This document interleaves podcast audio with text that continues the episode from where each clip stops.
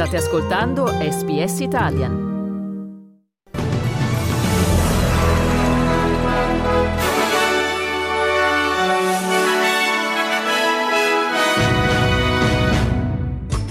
Medio Oriente, razzi israeliani su Damasco. Mosca chiede ad Hamas la liberazione immediata degli ostaggi. COP28, la conferenza mondiale sul clima si chiude con l'appello del segretario generale dell'ONU. Il tempo sta per scadere, bisogna trovare soluzioni. Stati Uniti, il presidente ucraino Zelensky in visita a Washington, Joe Biden annuncia un nuovo pacchetto di aiuti militari a Kiev, calcio Serie A nel posticipo, pareggio per 1-1 tra Empoli e Lecce.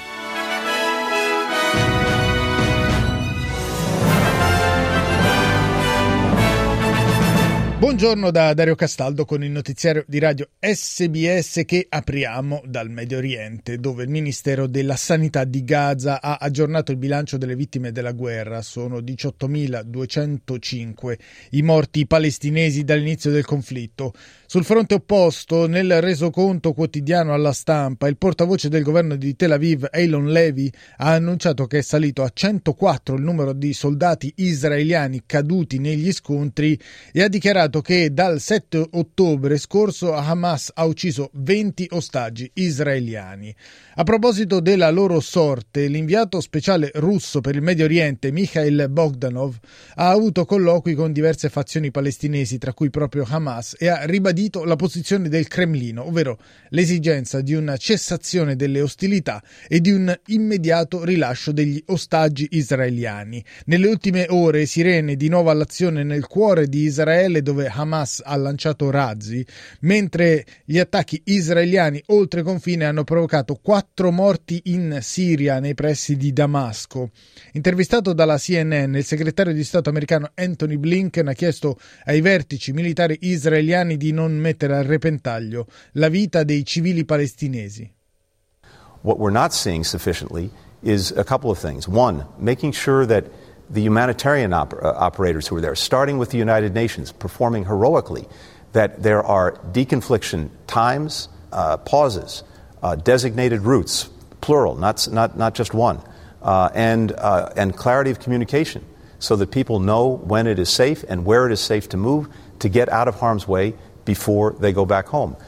Andiamo adesso negli Stati Uniti dove si è recato in visita il presidente ucraino Volodymyr Zelensky. La guerra della Russia contro l'Ucraina è in realtà una guerra contro tutta l'Europa libera, ha detto il leader di Kiev, intervenendo alla National Defense University di Washington e aggiungendo che Putin sta cercando alleati all'estero e anche negli Stati Uniti e la sua arma è la disinformazione. Ascoltiamo un estratto del discorso di Zelensky. Putin cerca alleati, cerca alleati anche qui negli Stati Uniti. La sua arma contro l'Ucraina, contro tutti noi è la propaganda, è la disinformazione. L'Ucraina è soltanto un punto di partenza per la Russia che vuole cercare di ingrandire quell'impero che è morto nel 1929 e vuole cercare di togliere la libertà di tutte quelle nazioni che l'hanno conquistata conquistata. Putin deve perdere.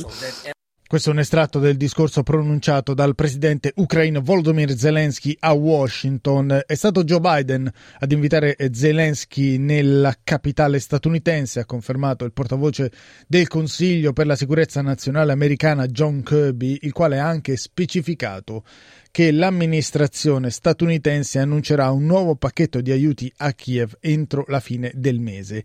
E anche in Italia il Consiglio Supremo di Difesa, presieduto dal Presidente della Repubblica Sergio Mattarella, ha confermato il pieno sostegno del paese a Kiev.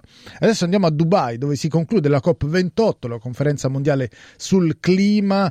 Dal palco ha parlato il segretario generale dell'ONU, Antonio Guterres, il quale a conclusione dei lavori della COP ha affermato passato. Questa è una corsa contro il tempo. Il nostro pianeta si trova a pochi minuti dalla mezzanotte. Per scongiurare il rischio di non riuscire a contenere l'aumento delle temperature entro il limite di un grado e mezzo rispetto all'era pre-industriale. Guterres ha invitato ministri e negoziatori ad andare oltre le tattiche e le posizioni trincerate. È tempo di dare il massimo per negoziare in buona fede e raccogliere la sfida lanciata dal presidente della COP, cioè il sultano Ahmed al-Jaber. È tempo di cercare un compromesso per trovare soluzioni, ha detto Guterres. Guterres ha anche chiesto a tutti i paesi, nello specifico, di garantire la massima ambizione in tema di riduzione dei gas serra e di giustizia climatica, ma anche di disegnare un piano chiaro per triplicare le energie rinnovabili, raddoppiare l'efficienza energetica e concentrarsi sull'affrontare le cause principali della crisi climatica, ovvero la produzione e il consumo di combustibili fossili. In questo senso la Cina ha fatto enormi passi avanti nella transizione energetica, come confermato da Eric Solheim, presidente dell'istituto cinese Green Belt and Road.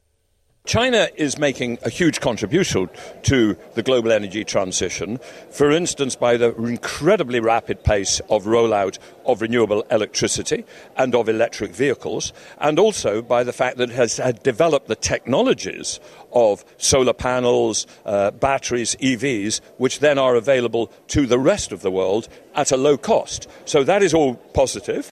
Veniamo adesso in Australia dove ieri il governo federale ha annunciato l'introduzione di nuove norme in materia di immigrazione con l'obiettivo di dimezzare il numero di immigrati nel paese. La novità principale riguarda l'introduzione di un nuovo visto di quattro anni destinato a figure professionali delle quali c'è bisogno nel mercato del lavoro australiano. Il nuovo visto, che potrà essere emesso nel giro di sette giorni per alcune figure come manager, ingegneri, specialisti di cybersicurezza e di transizione energetica sostituisce il vecchio sistema di sponsorizzazione per lavoratori qualificati ed è stato accolto con favore dal Comitato per lo sviluppo economico dell'Australia.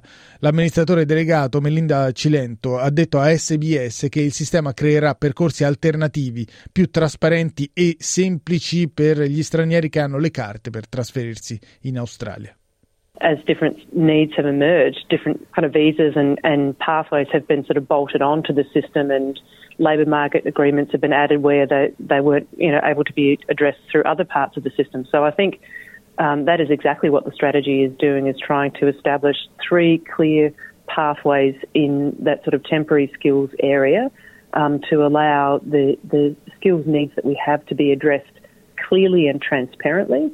Secondo la ministra dell'Interno Claire O'Neill, ridurre il numero di immigrati significa anche ridurre il fenomeno dello sfruttamento e contribuire a risolvere la crisi abitativa. I Verdi hanno però criticato l'esecutivo albanese sostenendo che è sbagliato ed è grave puntare il dito contro gli immigrati accusandoli di contribuire all'aumento del prezzo degli affitti forti. Rimaniamo ancora in Australia andando a Melbourne dove ieri la nebbia ha provocato forti disagi alla circolazione, in particolare a nord-ovest della città dove sulla Western Freeway nei pressi di Bacchus Marsh è stato registrato un maxi tamponamento che ha visto coinvolti 30 veicoli. L'incidente è avvenuto attorno alle 4 del pomeriggio ad una sessantina di chilometri dal centro di Melbourne e il bilancio è di 20 persone ferite, due delle quali trasferite d'urgenza al Royal Melbourne Hospital e ricoverate in condizioni gravi gravi. La superstrada, lungo la quale ieri pomeriggio ci sono stati almeno altri 5 incidenti, è stata chiusa al traffico in entrambe le direzioni ed è stata riaperta solo nelle prime ore della giornata di oggi.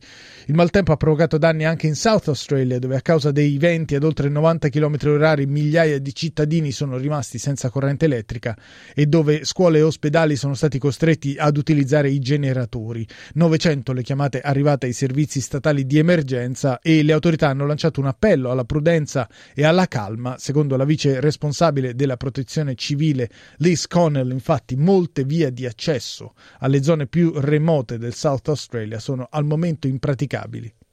Approximately 50% of the outback roads are currently closed. Um, And we encourage people to uh, remain proactive and undertake preventative actions to help mitigate and reduce those impacts to their properties and to themselves. Diamo uno sguardo ai cambi. Questa mattina il dollaro australiano vale 61 centesimi di euro e viene scambiato a 65 centesimi di dollaro statunitense per quanto riguarda lo sport calcio. I posticipi della quindicesima giornata di Serie A ad Empoli 1-1 tra i toscani e il Lecce Salentini in vantaggio al ventesimo del secondo tempo con l'attaccante zambiano Banda pareggio dell'Empoli al 25 del secondo tempo con un'autorete del difensore franco-tunisino del Lecce Rafia. Concludiamo con le previsioni del tempo per oggi. Ad Adelaide piogge a tratti e una massima di 26 gradi, a Brisbane nuvoloso 30, a Cairns giornata ventosa e piovosa con una massima di 25 gradi, a Canberra cielo parzialmente coperto 31 gradi la massima, a Darwin precipitazioni a carattere temporalesco e la colonnina di mercurio salirà fino ai 34 gradi gradi, giornata di sole a Hobart 25 la massima, nuvoloso a Melbourne 26, a Perth sereno 31 la massima, per finire cielo coperto a Sydney dove la temperatura massima sarà di 28 gradi.